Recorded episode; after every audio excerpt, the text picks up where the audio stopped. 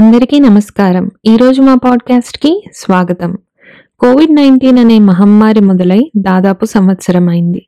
ఈ సంవత్సర కాలంలో ఎంతో మంది ఎన్నో కోల్పోయారు.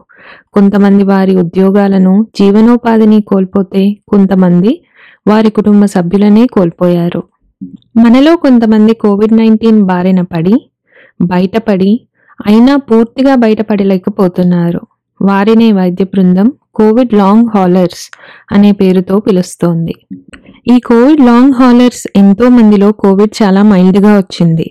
అయినా కోవిడ్ లక్షణాలు తగ్గాక అంటే కోవిడ్ టెస్ట్ నెగిటివ్ వచ్చాక కూడా వారిలో కొన్ని సిమ్టమ్స్ అలానే ఉన్నాయి.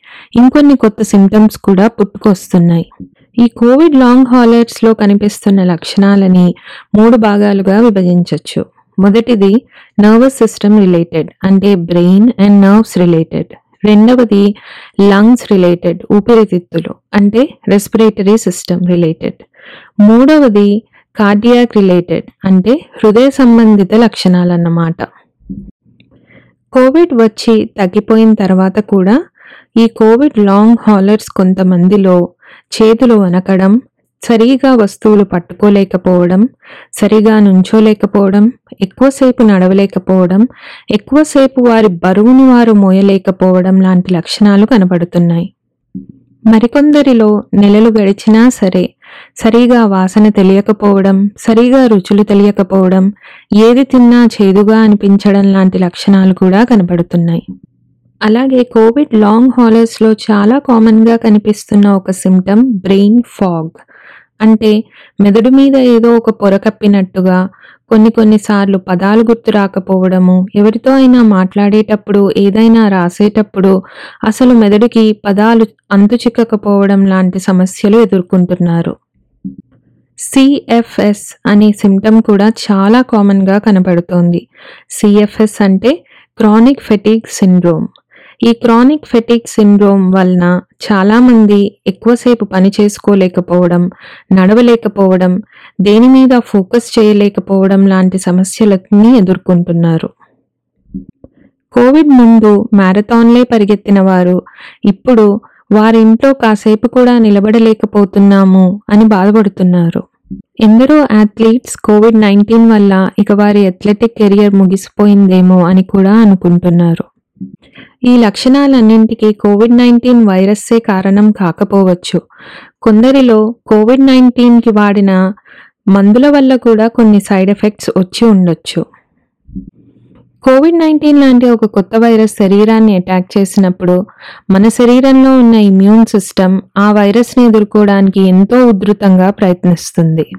వైరస్ తగ్గిపోయాక కూడా యాక్టివేట్ అయిన ఇమ్యూన్ సిస్టమ్ నార్మల్ స్టేట్కి రాకపోవడం వలన శరీరంలో కొన్ని అవయవాల మీద డ్యామేజ్ జరుగుతోందేమో అని కొంతమంది రీసెర్చర్స్ అభిప్రాయపడుతున్నారు.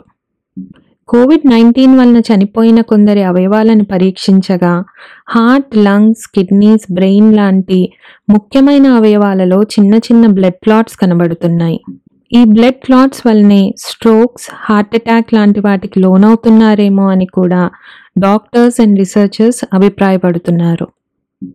ఇలాంటి ఆర్గన్ డ్యామేజ్ కేవలం కోవిడ్ నైన్టీన్ వైరస్ వల్లనే కాదు గతంలో కూడా ఎన్నో వైరసెస్ వలన ఇలాంటి ఆర్గన్ డ్యామేజ్ డాక్టర్స్ చూశారు చూస్తున్నారు రాబోయే కాలంలో చూస్తారు కూడాను.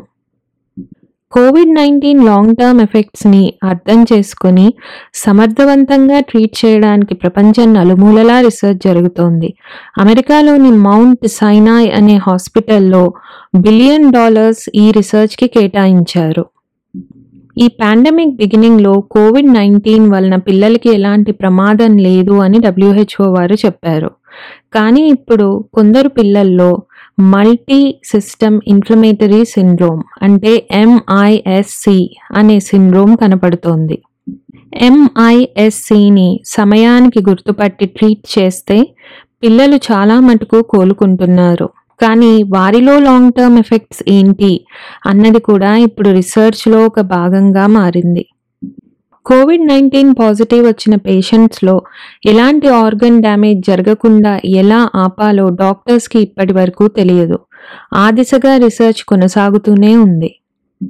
మోనోక్లోనల్ యాంటీబాడీ థెరపీ అనే ట్రీట్మెంట్ కనుక ఇమీడియట్గా ఇస్తే కొంతమేరకు లాంగ్ టర్మ్ డ్యామేజ్ని ఆపచ్చు అని కొంతమంది అభిప్రాయపడుతున్నారు. కానీ ఈ మోనోక్లోనల్ యాంటీబాడీ థెరపీ సామాన్యులకు ఇంకా లభ్యంలో లేదు. కోవిడ్ లాంగ్ హాలర్స్ ప్రతిరోజు ఎదుర్కొంటున్న సమస్యలకి జవాబులు కూడా డాక్టర్ల దగ్గర ఈ రోజు వరకు లేవు. ఫేస్బుక్ మరియు ఇన్స్టాగ్రామ్లో Covid long hauler support groups కొన్ని ఉన్నాయి.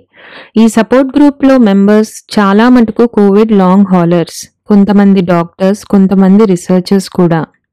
మీరు కానీ మీ కుటుంబ సభ్యులు కానీ మీకు తెలిసిన వారు కానీ కోవిడ్ లాంగ్ హాలర్స్ అయితే కనుక ఖచ్చితంగా ఈ సపోర్ట్ గ్రూప్స్లో జాయిన్ అవ్వండి. ప్రతిరోజు వారు ఎదుర్కొంటున్న సమస్యలని వారు చదువుతున్న రీసెర్చ్ పేపర్స్ని ఈ గ్రూప్ మెంబర్స్ షేర్ చేస్తూ ఉంటారు. కొంతమంది వారు తీసుకునే ఫిజికల్ థెరపీని ఫిజియోథెరపీని అలాగే డైటరీ చేంజెస్ని కూడా డిస్కస్ చేస్తున్నారు. COVID long haulers related research papers videos అలాగే ఫేస్బుక్ సపోర్ట్ గ్రూప్ ఇన్ఫర్మేషన్ని ఖచ్చితంగా డిస్క్రిప్షన్ బాక్స్లో ప్రొవైడ్ చేస్తాను. ఆ ఇన్ఫర్మేషన్ ఎవరికైనా ఉపయోగపడుతుంది అనుకుంటే ఖచ్చితంగా షేర్ చేయండి.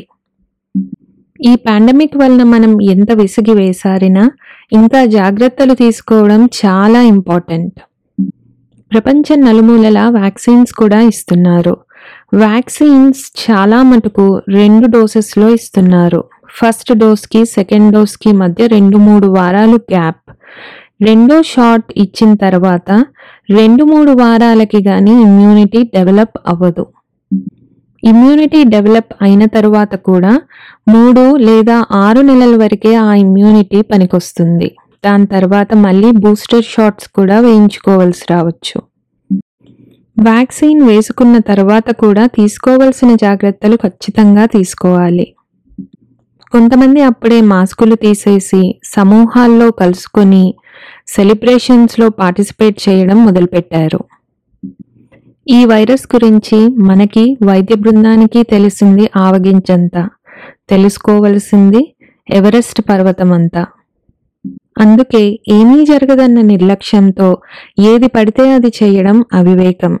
ఏమైనా జరుగుతుందేమో అని ఎంతో కొంత జాగ్రత్త వహించడం అవసరం. ఈ ఆలోచనతో మీ అందరి నుంచి ఈ రోజుకి సెలవు తీసుకుంటున్నాము. మళ్ళీ ఇంకో మంచి పాడ్కాస్ట్తో మీ ముందుకు వస్తాము అప్పటి వరకు అన్ని సేఫ్టీ ప్రికాషన్స్ తీసుకుంటూ ఆరోగ్యంగా ఉంటారని ఆశిస్తున్నాము. Thank you